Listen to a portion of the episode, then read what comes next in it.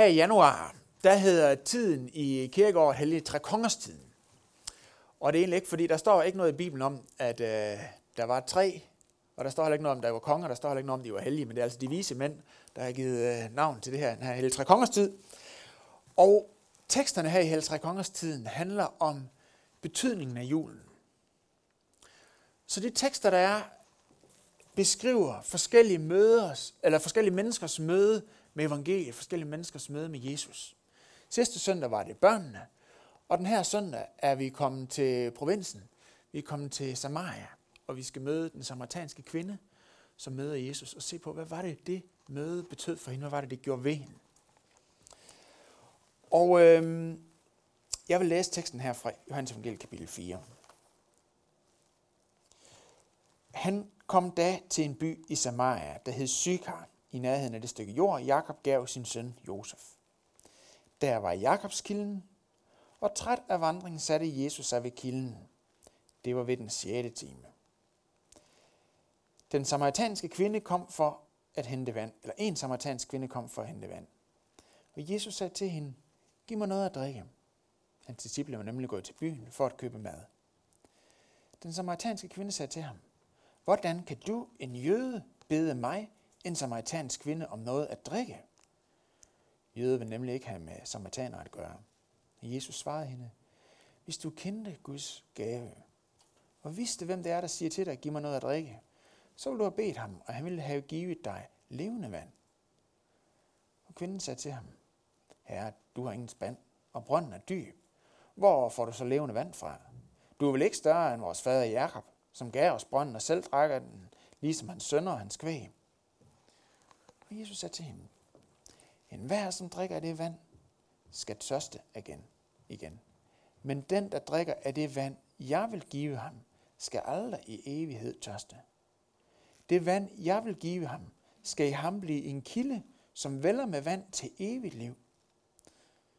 Kvinden sagde, Herre, giv mig det vand, så jeg ikke skal tørste og gå herud og hente vand. Han sagde til hende, gå hen og kald på din mand og kom herud. Kvinden svarede, jeg har ingen mand. Og Jesus sagde til hende, du har ret, når du siger, jeg har ingen mand. For du har haft fem mænd, og den du har nu er ikke din mand. Der sagde du noget sandt. Kvinden sagde til ham, Herre, jeg ser, at du er en profet. Vor fader har tilbedt Gud på dette bjerg, men I siger, at stedet, hvor man skal tilbede ham, er i Jerusalem. Jesus sagde til hende, tro mig, kvinde, der kommer en time, da det hverken er på dette bjerg eller i Jerusalem, I skal tilbede faderen. I tilbeder det, I ikke kender, vi tilbeder det, vi kender, for frelsen kommer fra jøderne. Men der kommer en time, ja den er nu, da de sande tilbedere skal tilbede faderen i ånd og sandhed, for det er sådan tilbeder faderen vil have. Gud er ånd, og den som tilbeder ham skal tilbede i ånd og sandhed. Kvinden sagde til ham, jeg ved, at Messias skal komme, det vil sige Kristus. Når han kommer, vil han fortælle os alt. Og Jesus sagde til hende, det er mig, den der taler til dig. Amen.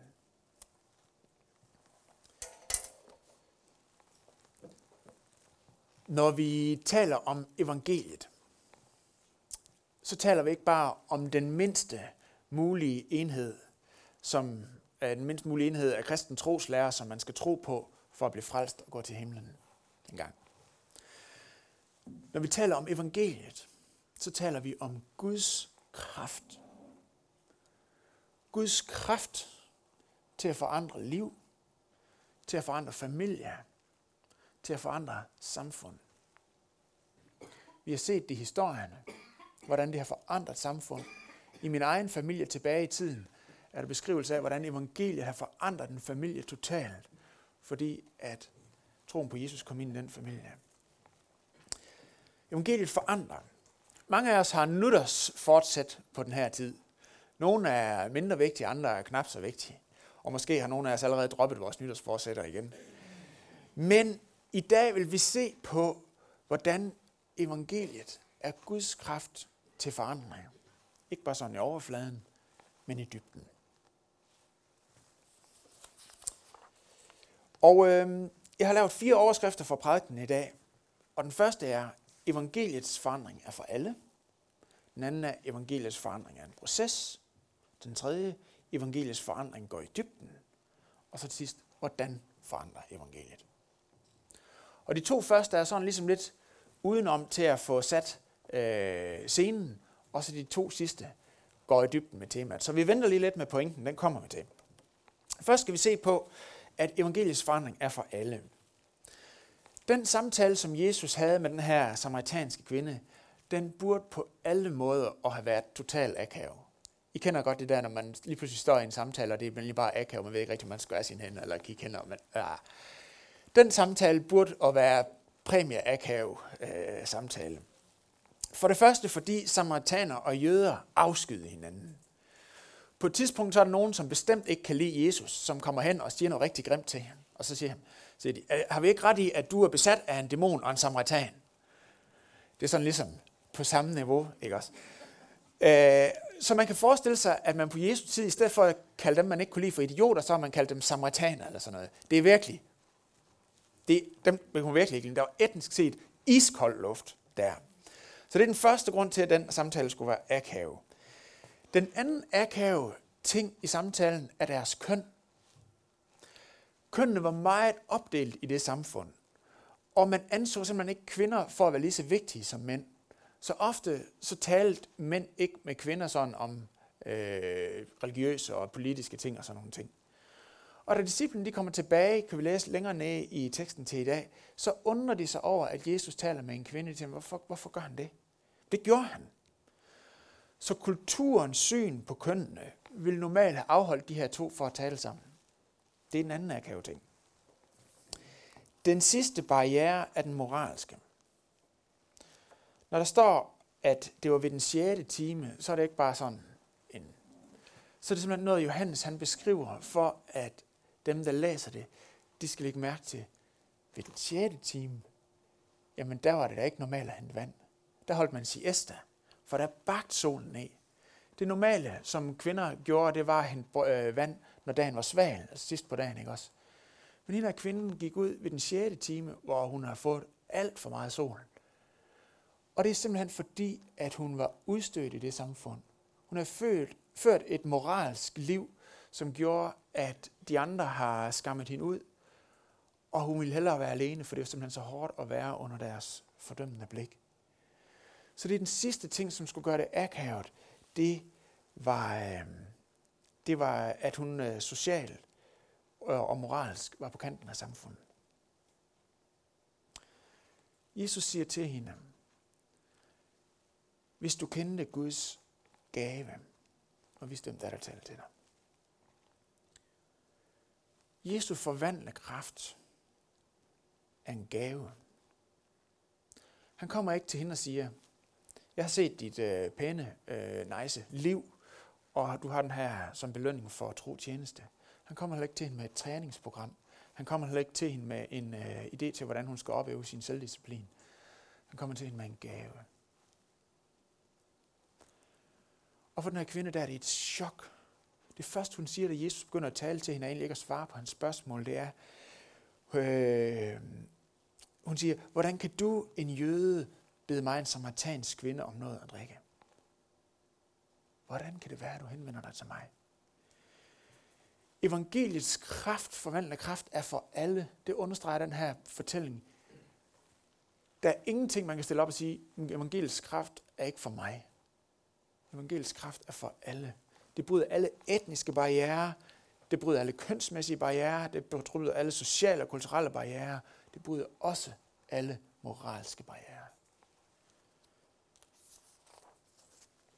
Det var det første.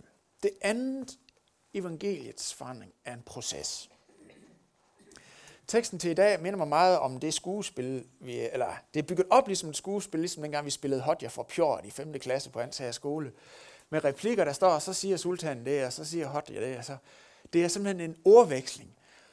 Og den er rigtig skæg at gå ind og se, fordi de kører fuldstændig... Øh, der går lige lidt tid, inden de finder hinanden, de her to. Jesus han siger, giv mig vand, ikke? Og så siger kvinden, hvorfor spørger du mig om det? Hun, hun rykker ligesom lidt væk. Og så begynder Jesus at tale om Guds gave og levende vand. Han kommer hende lidt nærmere igen. Og så siger hun, øh, du har jo ingen spand, det kan jo ikke relevant, og hvem tror du egentlig, du er? Du vil ikke større, hvor fader Jakob og sådan noget. Og så siger Jesus, han begynder at tale om, om det trosmæssige øh, og det åndelige.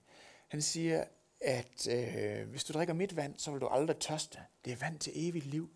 Han kommer hende nærmere igen. Og hun begynder at snakke om, jamen det kunne være smart, så er jeg fri for at gå herud og hente vand. Hun rykker væk og taler om noget helt lavpraktisk igen, ikke også? Og, og så siger Jesus, hent din mand. Og så siger hun, jeg har ingen mand. Det er svært at komme ind på livet af en kvinde her. Hun rykker hele tiden væk. Ikke? Og så siger hun, hun ingen mand har. Og det er jo ikke løgn. Men på det tidspunkt, så den eneste respektable forklaring på, at man ikke øh, havde en mand, det var, hvis man var enke. Der var simpelthen ikke singler i det samfund. Alle blev gift. Så hun, når hun siger, at hun ikke har nogen mand, så foregiver hun at være enke.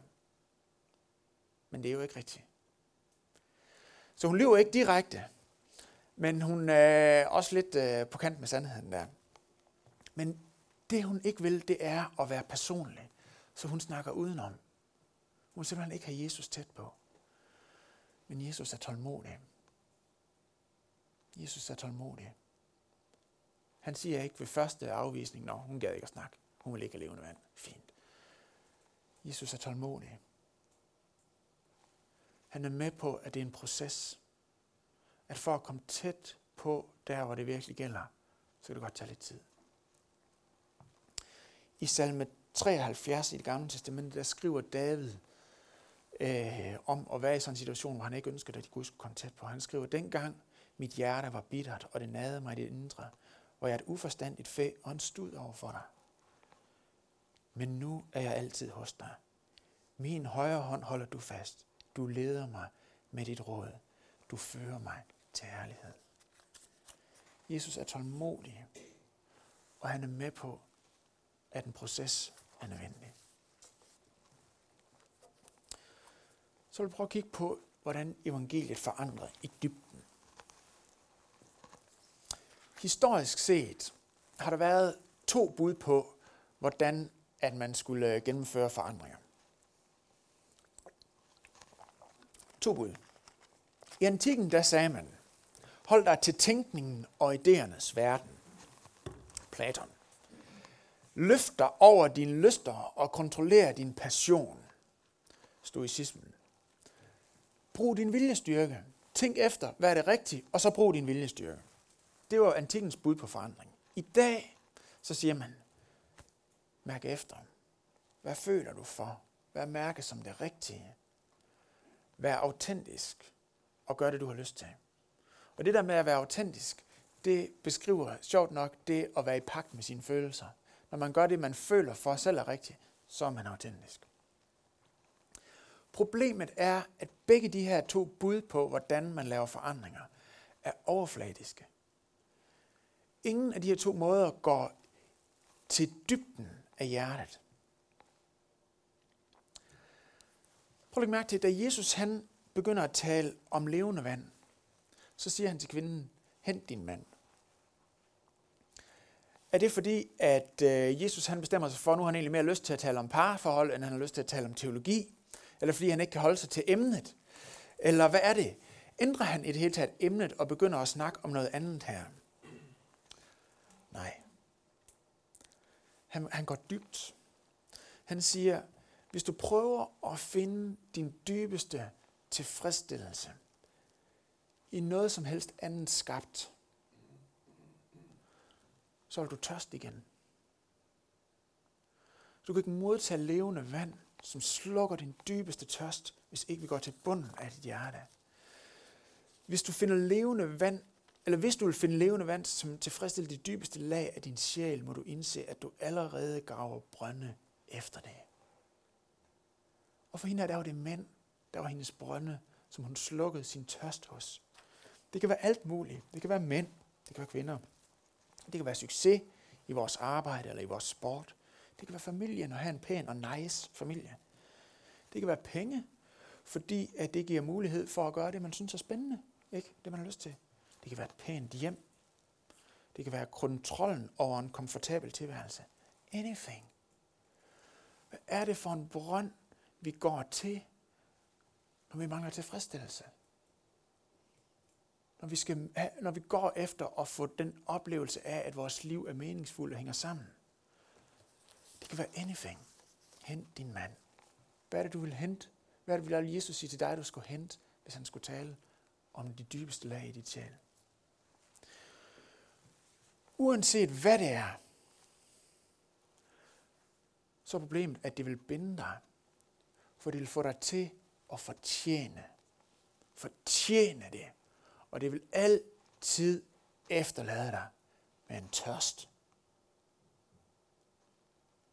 Altid.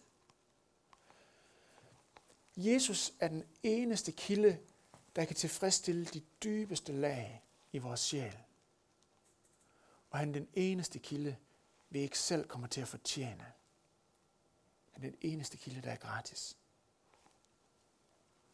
Lad os prøve at tage et eksempel. Øhm, lad os sige, at øh, jeg kæmper med at arbejde for meget, eller jeg kæmper med det modsatte køn, eller et eller andet, og jeg ønsker, der skal ske en forandring her i mit liv. Hvis vi tager antikkens svar, så vil det være, brug din viljestyrke og kontrollere dine tilbøjeligheder.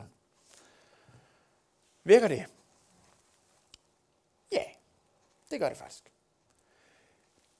Hele vores lovgivning er bygget op på, at man har en vilje, og man forventer af hinanden, at når man siger, at vi må ikke øh, snyde i skat, så har vi en vilje til at gøre det, og på baggrund af det kan vi udøve straf. Det virker et stykke hen ad vejen. Det virker for en tid. Det virker så længe der er nogen, der holder mig ansvarlig på det. Men vores hjerte, selvom jeg siger, nu vil jeg kigge denne vej, så kan jeg dreje hovedet. Men mit hjerte vil stadigvæk blive ved med at være rettet imod det andet, som tidligere har tilfredsstillet mig i de dybeste lag af mit sjæl. Det virker kun på overfladen. Det virker kun på min adfærd. Det moderne svar vil så være, mærk efter, hvad spiller. Hvad har du egentlig lyst til? Gør det. Gør det, du føler for. Vær autentisk. Gør det, du føler for. Og det vil heller ikke virke. Prøv at den samaritanske kvinde. Hun har gjort det, hun havde følt for. Hun havde gået efter det, som hun fornemmede, der var kilden til at slukke hendes størst. Hun har gået fra mand til mand til mand til mand til mand. Spørgsmålet, som vi står tilbage med, er, hvordan rekonstrueres de dybeste måder, som vores hjerter fungerer på, så det bliver til sand hvile og sand tilfredsstillelse. Jesus siger ikke, du kan ikke få rent tilfredsstillelse, du må bare leve med et eller andet. Han siger, det er den her måde, kære kvinde, du kan finde rigtig tilfredsstillelse. Og han siger, det er kun med mig. Hvordan? Hvad er det, Jesus han så rækker hende? Lad os prøve at kigge på det øh, ordvekslingen, der er. Da Jesus siger til hende, du har ret, du har haft fem mænd, og ham du har nu er ikke din mand. Så siger kvinden, okay, det var så faktisk lidt en sass, kan kunne sige det. Men hun siger ikke, okay Jesus, du har ret. Hvad skal jeg gøre med mit liv? Men hun stiller et teologisk spørgsmål. Hun holder ham igen for livet, og hun siger, okay, men jeg ser, at du er en profet, så. Så har jeg lige et godt spørgsmål, jeg har gået og tænkt lidt over. Skal man tilbede Gud her på bjerget, vi har her i Samaria, Garasims bjerg, eller på Sions bjerg nede i Jerusalem? Jøderne siger det i Jerusalem, vi her i Samaria siger det her på Garasims bjerg. Her er et teologisk spørgsmål, kan du svare på det? Og Jesus han går faktisk ind i hendes øh, spørgsmål til det her med templer og siger, okay, vil du snakke om templer? Jamen så kan jeg sige at det er i Jerusalem, der er det rigtige tempel. Det her det er ikke den rigtige himmelhånd, eller helligdom. Det er jødernes tempel i Jerusalem. Men, han svarer på hendes spørgsmål, og så siger han, men, siger Jesus, der kommer en time. Der kommer en time. Og Johannes evangeliet, som vores prædiketekst øh, er fra i dag, er et simpelthen specielt slags litteratur. Den er så dyb og fyldt med symboler og lag og lag og lag og lag, som man kan tolke på. Matthæus, Markus og Lukas er meget mere straight, meget mere...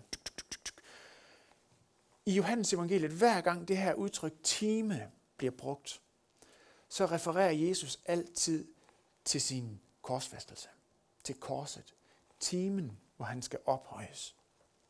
Og det han siger, det er ja, der offres nu i Jerusalem. Det er stedet, hvor man kan møde Gud i dag. Men der vil komme en time, hvor mit offer gør alle andre ofre overflødige. Jeg er det nye tempel, som gør alle andre templer relative. Jeg er det nye sted, hvor man kan få adgang til Gud. Det er hverken på Garasims bjerg eller Jerusalem. Det er mig, du har brug for. Det er mig, du har brug for.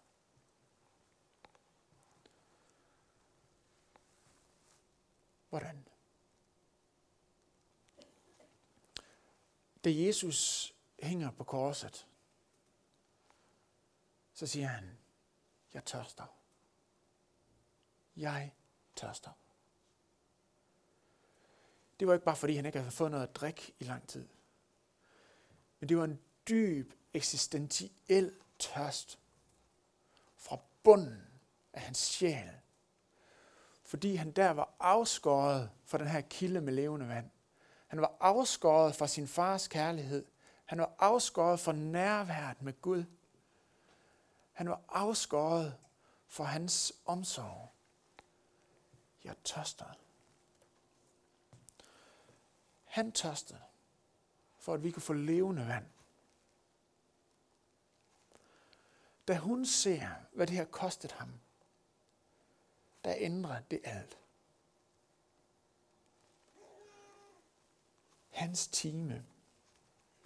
Da hun ser, at Jesus er hendes frelser, som selv vil betale for, at hun kan få det levende vand, så bliver hun forvandlet. Og derfra deraf, så bliver mænd bare mænd. Succes bliver bare succes.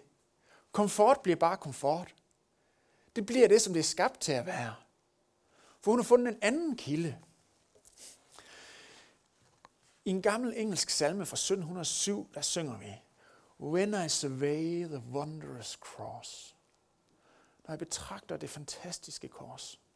When I survey the wondrous cross on which the Prince of Glory died. My richest gain I count but loss, and pour content on all my pride. Were the whole realm of nature mine that were at present far too small, love is so amazing, so divine. Demands my soul, my life, my all.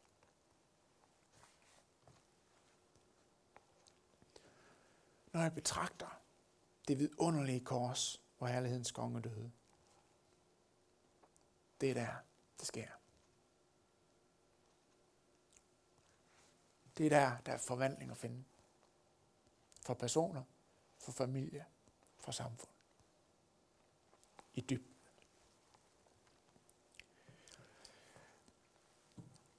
Jesu kors er det mest forandringspotente middel, der er givet i verdenshistorien. Paulus han siger, at det er Guds kraft til frelse. Det ord, der bruges på græsk, er dynamis, som har givet ord til vores dynamit. Det er Guds dynamit. Ved du, hvor radikalt det er? Jeg vil prøve at fortælle en øh, historie, eller en øh, virkelig skildring, som forklarer noget om, hvor dybt det her det går. Og det er, jeg tror, at jeg har et billede af, af bogen. Det er en amerikaner, der hedder øh, Landon Gilkey. Der har skrevet en bog, der hedder Shantung Compound. Landon Gilkey, Gilkey han var øh, han en amerikaner, og han blev i 1940 uddannet fra Howard University, altså det bedste universitet i Vesten på det her tidspunkt. Og så drog han til Kina for at undervise i engelsk på et universitet der. Og øh, det var under 2. verdenskrig, og øh, da japanerne de invaderede Kina, så blev han sammen med en hel masse andre vesterlændinge taget til fange i øh, den her fangelejr, der hedder Shantung Compound, og det har han skrevet en bog om. Og han siger om sig selv, at han var sekulær. Han troede ikke på Gud. Han var intellektuel, og han troede, at fremskridt for menneskeheden opnås ved brug af fornuft, og teknologiske fremskridt, vi bliver bedre og bedre og kan mere og mere, Og øh,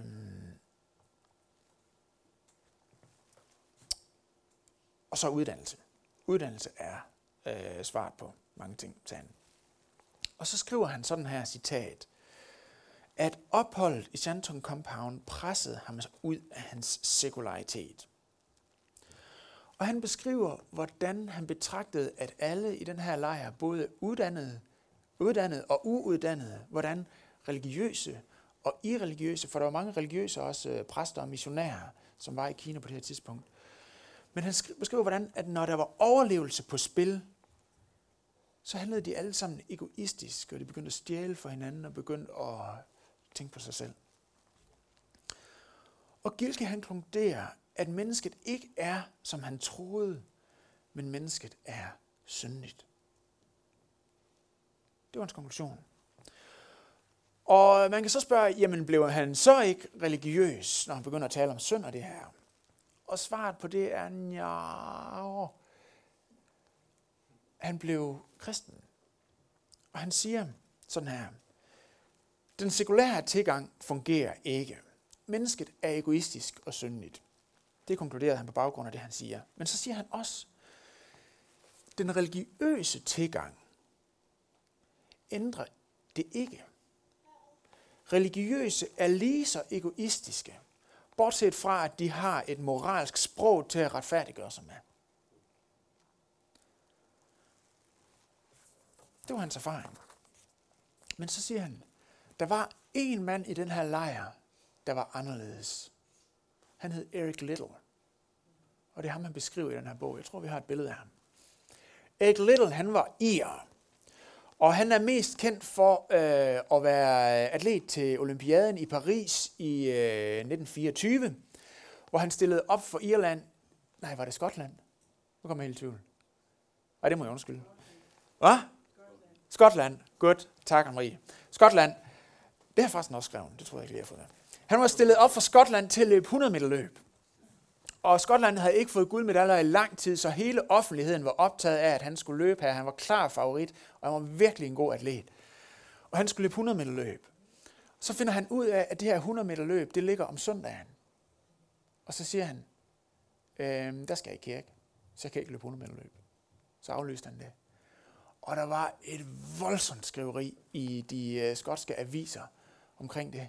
Man sagde, der er jeg sammen med mine øh, kristne venner, der tilbeder vi Gud. Jeg kan ikke løbe 100 meter løb. Wow. Så øh, stillede han i stedet for op i 400 meter, som han ikke var favorit i overhovedet. Og så vandt han guldmedalje der. Ikke? Det er fedt. Og, øh, øh, og det, altså, der er mange, der har vundet der med guldmedalje, men Erik Little husker vi. Fordi der var noget for ham, der var højere end at vinde en guldmedalje. Han var, efter han, han var utrolig populær under sit studie og sådan nogle ting, og havde en strålende karriere foran sig. Men i stedet for at forfølge den, så valgte han at tage til Kina som missionær. Og der endte han også i Shantung Compound sammen med øh, Gilkey. Og øh, Gilkey beskriver øh, øh, Erik Little sådan her, at han havde en overvældende god humor. Og han skri- uh, Gilke siger, at alle i lejren kæmpede med vrede, fortvivlelse og egoistisk ansvar, adfærd, inklusiv ham selv, siger uh, Landon Gilke. Men Erik var anderledes.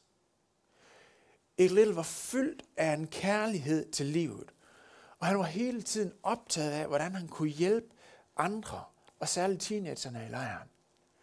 Han arrangerede square dance, det ved jeg så ikke, hvor pænt gjort det var, men altså det gjorde han. Han arrangerede square dance og skakturneringer, og han lærte teenagerne at bygge modelbåde, så de havde noget meningsfuldt at tage sig til, og han lærte dem at tilberede ordentlig mad, for det var forfærdeligt de forhold, de levede under der. Og Gilke han siger sådan her, og det synes jeg er et meget stort øh, udsagn omkring et menneske. Han siger, det er tvivlsomt, om vi ville have overlevet, hvis det ikke var for Eric Little. Citat slut. Ikke Little han endte selv med at dø af en hjernetumor øh, kort før befrielsen. Men Gilke han konkluderer på baggrund af de oplevelser, han havde i den her lejr. Han siger, religion er ikke stedet, hvor problemet med menneskers egoisme løses automatisk, siger han. Det er nok snarere stedet, hvor kampen mellem menneskets stolthed og Guds nåde udkæmpes. Og menneskets stolthed kan vinde den kamp, og så bliver religiøsitet et instrument for menneskets synd. Men, siger han, og det er et citat, hvis mennesket overgiver sig til Guds nåde og giver sig hen til noget over dets egen interesse, så kan det vise sig, at kristen tro er det, som den menneskelige race har brug for. Befrielse fra selvoptagethed. Guds nåde er det, der kan forandre mig og dig. Der kan forandre familie. Der kan forandre samfund.